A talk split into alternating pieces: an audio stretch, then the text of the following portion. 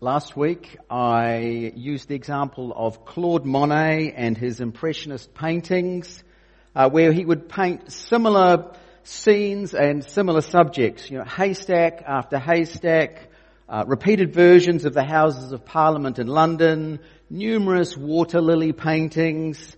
The subject matter was the same, but because the light had changed, it was a different picture. He was is capturing something fresh and new, is a, a, different perspective on a very familiar subject. And I said, I think uh, John was doing something kind of like that in the book of Revelation. Uh, we revisit scenes and subjects, but, but look at them, if you like, under fresh light, from a fresh angle. Uh, the seven churches in chapters 2 and 3 uh, faced opposition and pressure and hardship from the powerful in their society, civic leaders, imperial Rome. But then we move in chapters 4 and 5 into the throne room of heaven and we see power and imperial rule from a very fresh and different perspective. And then we have the seven seals. Uh, we had that in chapter 6 and God's judgment being experienced in the world and the, the trial and the test that believers endured uh, for their faith, living in a world under judgment. And that subject matter uh, we looked at last week, revisited in chapters 8 and 9 with the seven trumpets. God's judgment is being experienced in the world, but, but this time the perspective is on the unbelievers. Will they repent as they see God judging the world?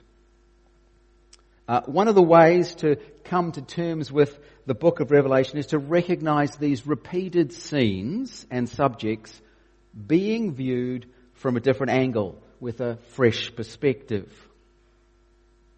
Well, well this week, I want to new, use another movement of art and painting as a tool to help us understand what John is doing in this book. Uh, everyone loves the Impressionist painters, Monet, Renoir, Van Gogh, but much more provocative are the paintings by Pablo Picasso. Uh, his paintings seem flat. His subjects are distorted, bits and pieces of a human being all chopped up. It's, it's been called childish and weird. Uh, Picasso said, a head is a matter of eyes, nose, mouth, which can be distributed in any way you like. Uh, in the early 1900s, uh, Pablo Picasso and his friend Georges Braque invented a new way of painting. Uh, Cubism, as it came to be called, is considered the most influential and radical art movement of the 20th century. And, and what Picasso and those who followed him were doing is showing more than one perspective at the same time in each painting. They, they move beyond just showing the subject from the angle of the artist. One perspective. What, what if the artist could show what a person looked like from the left and the right and from behind and so on, all at the same time? What if they put all those different perspectives, different points of view into one painting? See, the, the artist is revealing and showing you what would normally be hidden. You can't see the back of my head at the moment, or you can't see me from my right or my left. The artist is revealing and showing what would normally be hidden and out of sight. Now, there's more philosophical issues at play in a Picasso painting than just a new technique. But, but do pick up on the idea of, of showing a subject from different angles, all at the same time. It, it can be confronting and, and off-putting. Seems a bit bizarre and a bit weird. Well, I think John is doing something like that in the book of Revelation. Now, there are a whole lot of things being shown to us from different angles all at the same time. And many find the book of Revelation confronting and off-putting and a bit bizarre and weird. So, for example, uh, we've already looked at the seven seals. But there's this break between the sixth seal and the seventh seal. In chapter seven, we have a different angle, a different perspective dropped in. We go back in time and forward in time, and we're shown what is happening for God's people while the seven seals are being opened. God's people themselves are sealed or marked out for protection uh, before the judgments even start. And then we race forward to the last day and see the rejoicing of all God's people who've come through the trials and tribulations of God's judgment on display. So we get, we get these two perspectives on, on the same canvas. These different points of view are being shown to us as a reader. Well, well I think something like that, that technique is being used again here in chapters 10 and uh, the first half of chapter 11 in between the sixth trumpet and the seventh trumpet, with all those judgments uh, against creation and demonic powers working against humanity, in between the sixth and the seventh, we have a different perspective, a different angle. We're shown what is happening for God's people while the seven uh, seals and the seven trumpets are being opened or being sounded out uh, we're being shown what might normally be hidden. If only we were to focus on the world and what was happening with the world. Now, as we come to a difficult portion, and this is a difficult portion, uh, that's what all the commentators say, uh, a difficult portion in a, what can at times be a difficult book, it's, it's worth remembering that John isn't giving his readers a kind of precise documentary or a, a, detailed presentation of what will happen in the future. Uh, like that, those Picasso imagery, they, they, what John gives us is something that's simplified and, and full of symbols. Uh, John uses Old Testament images and colors to paint New Testament revelation. Well, we looked last week, the six trumpets that we looked at were, were, all about God's anger and the, the outpouring of his judgment on the world that uh, is currently living in rebellion against him. Uh, we saw in the first four, creation was subject to judgment, decay, futility, frustration through those first four trumpets.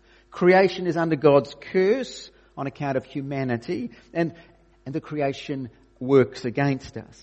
And then we saw in the fifth and the sixth trumpets the giving over of humanity to satanic forces. That, that's life in this world. The devil is given relatively free reign to cause terror and torment as part of God's judgment on the world. And the seventh trumpet, the end of chapter uh, 11, leads to God's ultimate kingdom and his reign over all the world. He destroys the destroyers of the earth. Chapter 11 verse 18.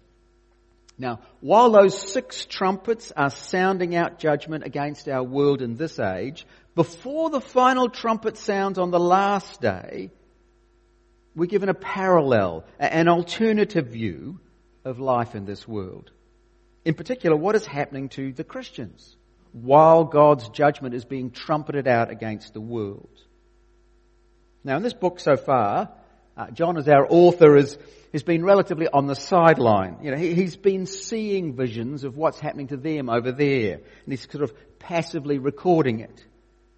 But in our passage today, he's much more personally involved. Uh, John is given a scroll that he is to eat. Uh, John is given a measuring rod and he's told to do the measuring. John here is, is very much like an Old Testament prophet, like Ezekiel, where his message is backed up by his actions. Not only does John have a message to announce, he has a drama, to perform. And, and this chapter is full of imagery drawn from the book of Ezekiel. See, Ezekiel was given a scroll and told to eat it.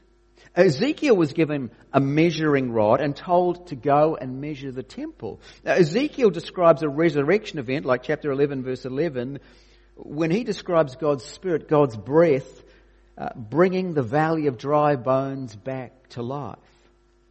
And the background to Ezekiel's experience was very much like the experience of first century Christians that John was writing to, because Ezekiel was prophesying when God's people were in exile in Babylon. They were living away from the promised land. They were living under a foreign power. It was hard and it was testing for God's people living in enemy territory. And the book of Ezekiel zeroes in on Ezekiel as a kind of representative believer. His book focuses on what he must say and see and do. And John is very much like Ezekiel.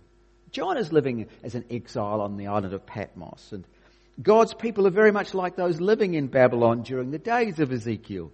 They and we are living in a world in which the six trumpets are sounding. What is it like for the Christians living somewhere very much like Babylon? Well, what are Christians to be doing while God's judgment is beginning to be poured out on the world? And that's a theme that will be developed uh, as we push further into the book of Revelation. But here in chapters 10 and 11, uh, John believe, gives believers three images, three pictures, three sketches uh, that, that, that should be driving Christians. See, we have a message, we have a hope, and we have a mission. And John shows the sweet message with a bitter aftertaste, the measure of God's people with God's presence, and the faithful witness even with persecution. Uh, let's look at each of those. Firstly, uh, the sweet message with a bitter aftertaste. Chapter 10, verse 1. Then I saw another mighty angel coming down from heaven. He was robed in a cloud with a rainbow above his head with his, uh, his face was like the sun. His legs were like fiery pillars he was holding a little scroll which lay open in his hand. Well, here is this mighty angel. And the description just underscores his incredible power. He stands with one foot on the land and one foot on the sea. I mean, that, that picture only works if you can imagine this colossal figure, a giant angel, dressed in a cloud with a rainbow crown and a face like the sun. Again, this is a description of majesty and greatness. His voice sounds like a roaring lion when he speaks and, and peals of thunder. Again, it is an expression of supreme authority and rule. It's the picture of an angel come from heaven with vast power that transcends the, the, the chaos and the, the turmoil of the world below. We, we saw in Daniel 12 uh, an angel, a mighty angel. It's not hard to see how John is drawing on that material as he describes this impressive and powerful angel. And this mighty angel speaks seven thunders. But John's told not to record what the thunders said. Now, where there is a blank, a blank space like that, all sorts of people want to guess, well, what, what was in there? And there are lots of guesses.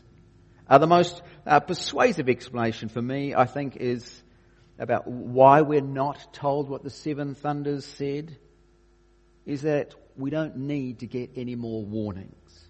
The seven seals were warnings to repent. The seven trumpets were warnings to repent.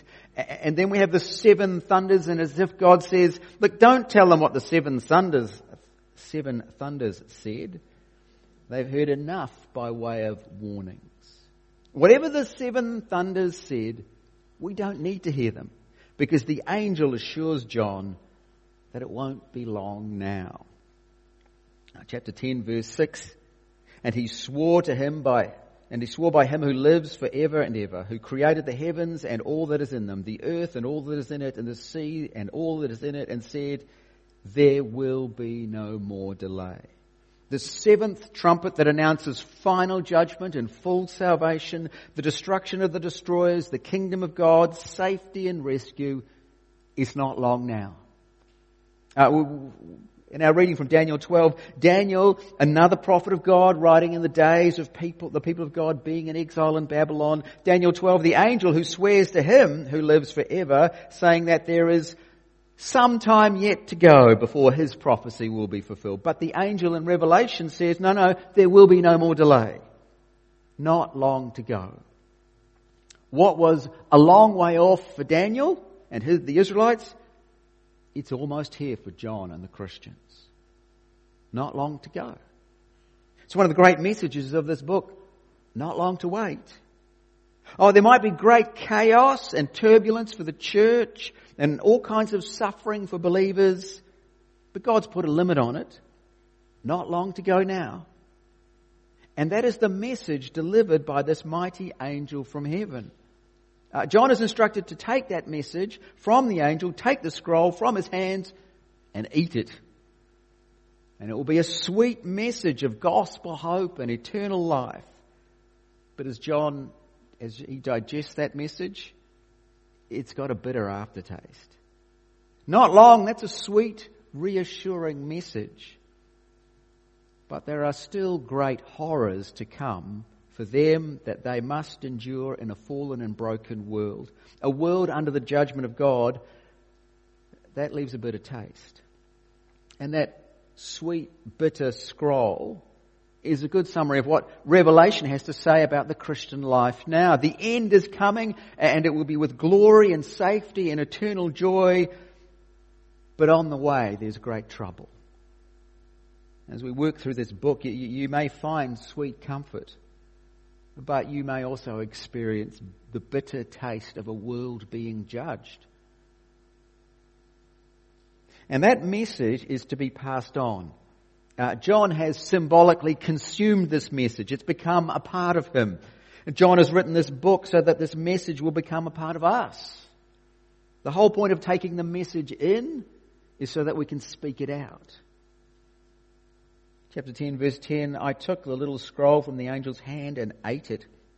It tasted as sweet as honey in my mouth, but when I'd eaten it, my stomach turned sour. Then I was told, You must prophesy again about many peoples, nations, languages, and kings. Sweet message, but a bitter aftertaste. Uh, secondly, the measure of God's people with God's presence. Now, chapter 11, verse 1 I was given a reed like a measuring rod and was told, Go and measure the temple of God and the altar with its worshippers. Now, here's another picture from Ezekiel, uh, drawing on the episodes where Ezekiel was instructed to take a measuring rod and measure out the temple. Now, we're going to be helped to understand what's happening in Revelation if we understand a bit better what was happening in Ezekiel. Uh, Ezekiel was living in exile, away from Jerusalem, uh, living in Babylon. But he is taken by the Lord in a vision back to Jerusalem and given a measuring rod to measure out the temple. Uh, there was no temple in Jerusalem. The Babylonians had completely destroyed it. So Ezekiel's temple vision is, about, is a promise about the future. The experience of the people in exile was miserable, but their hope for a future temple was glorious. And this picture of Ezekiel as a kind of surveyor measuring out a new temple well, it, it turned out to be a vast temple, much bigger than any temple that has ever been built. The temple in Ezekiel becomes a city. And the city becomes holy and, and there's a river flowing and it's watering the city and there's renewal and health and restoration. Uh, we're going to read on in the book of Revelation and see that picture again.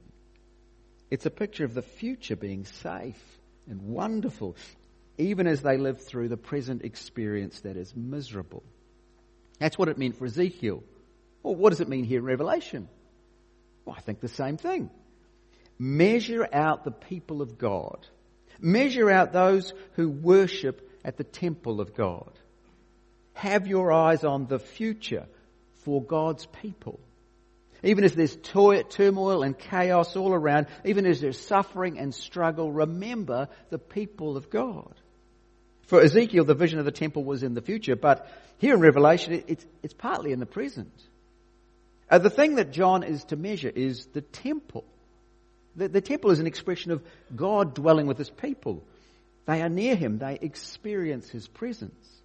Now, it can't be John going off to measure the physical temple in Jerusalem because that was destroyed by the Romans in 70 AD, and I think John's writing in the 90s.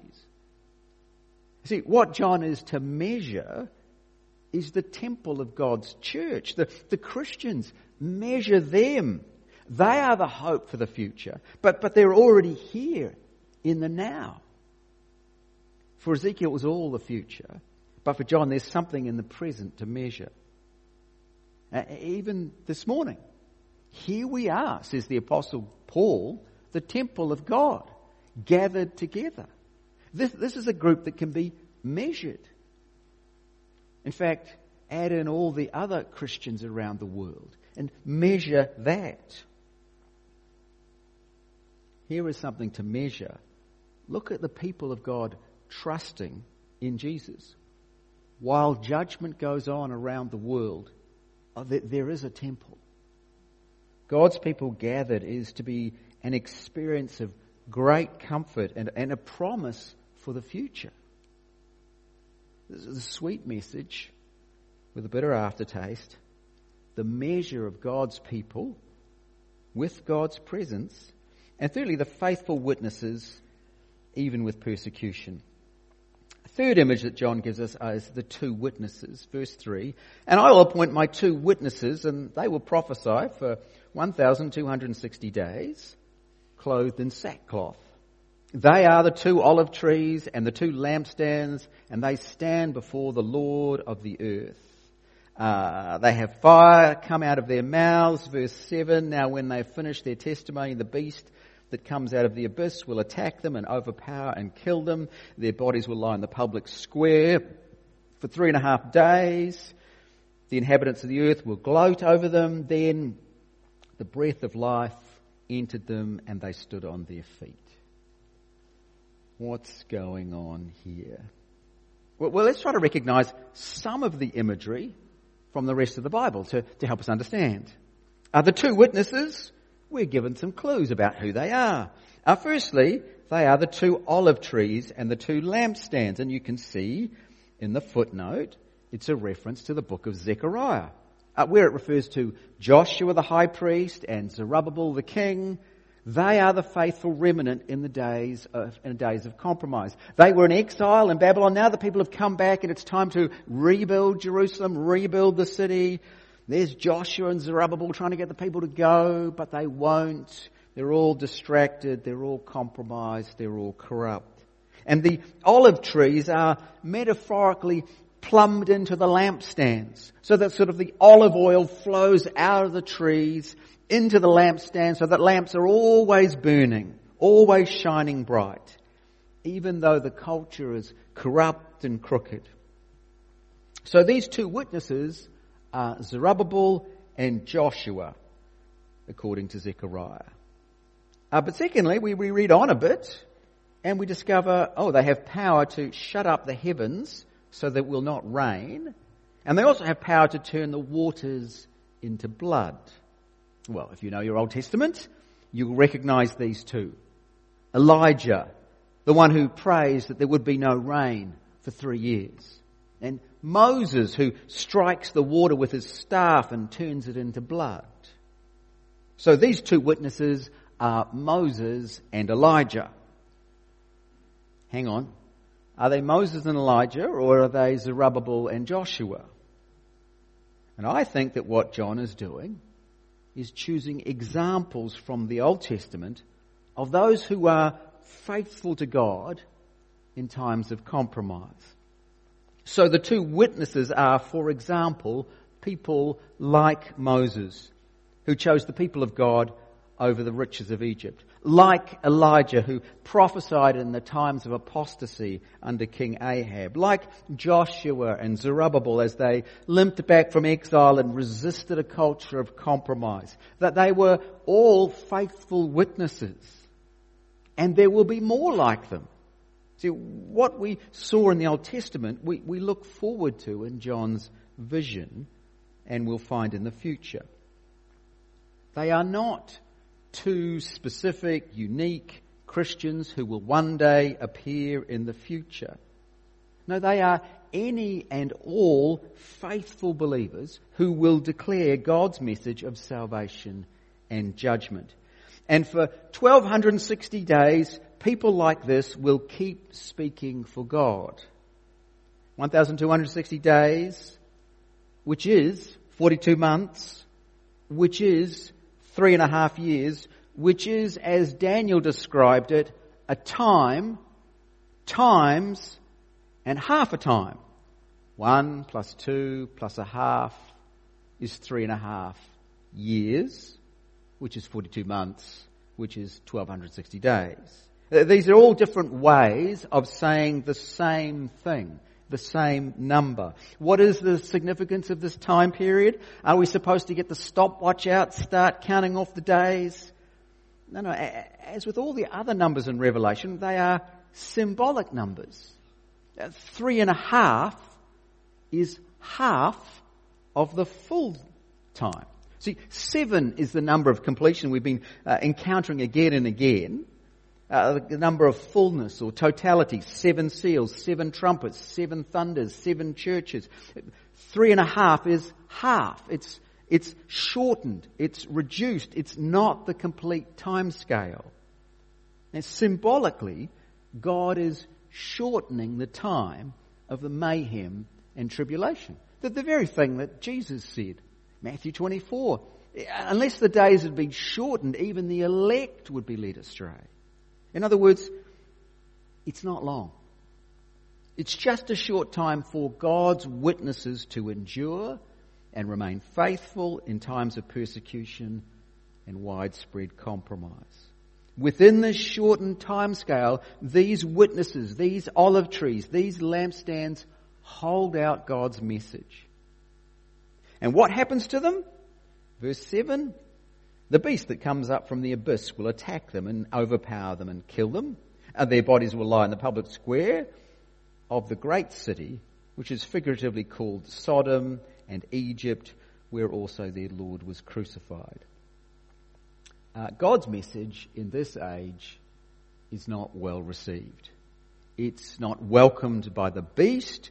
We'll come to him another day. And God's messengers are opposed in the city. Which city? The one figuratively called Sodom, the one figuratively called Egypt, the one figuratively called Jerusalem. In other words, any and every city where God's people are opposed and persecuted. And where the message of the Lord rings out clearly and faithfully. In that place, there will be persecution even martyrdom. And somewhat gruesomely, they will look to humiliate and degrade God's people even in their death, refusing to bury them, celebrating their death with the giving of gifts. Uh, just imagine as we count down to the celebration of Christmas and the birth of Jesus. I know that our culture largely ignores Jesus, but just imagine a society so given over to ungodliness that instead of Christmas presents, you exchange killing of Christians presents. And you rejoice and you celebrate that finally those Christians have all been silenced. It's a grim picture. People in our culture won't be sad if Christians go away. They will celebrate and rejoice at our demise. And yet, after three and a half days, again a shortened time, half of what it could have been, verse 11, after the three and a half days, the breath of life from God entered them, and they stood on their feet, and terror struck those who saw them. Then they heard a loud voice from heaven saying to them, Come up here, and they went up to heaven in a cloud, just like Elijah taken up in a cloud. God's witnesses faithful, persecuted, but ultimately secure, resurrected, raised to eternal life. While judgment is being poured out on this world, what are the Christians doing? What's happening with them? Well, we, we have a message from heaven to, to eat up and speak out. Uh, we have a hope as the secure and measured people of God who experience His presence even now. And we have a mission as faithful witnesses to speak the gospel truthfully, even in the face of persecution and hostility. So, what's the big message of this passage? In the middle of the seven trumpets sounding God's judgment on the world around us, don't expect an easier ride as one of God's people expect trouble. I'll be comforted. God has measured out his people. Their future is secure. I'll be comforted. God has said oh, the time would be shortened. Be comforted. Even those who are killed will be resurrected to eternal life.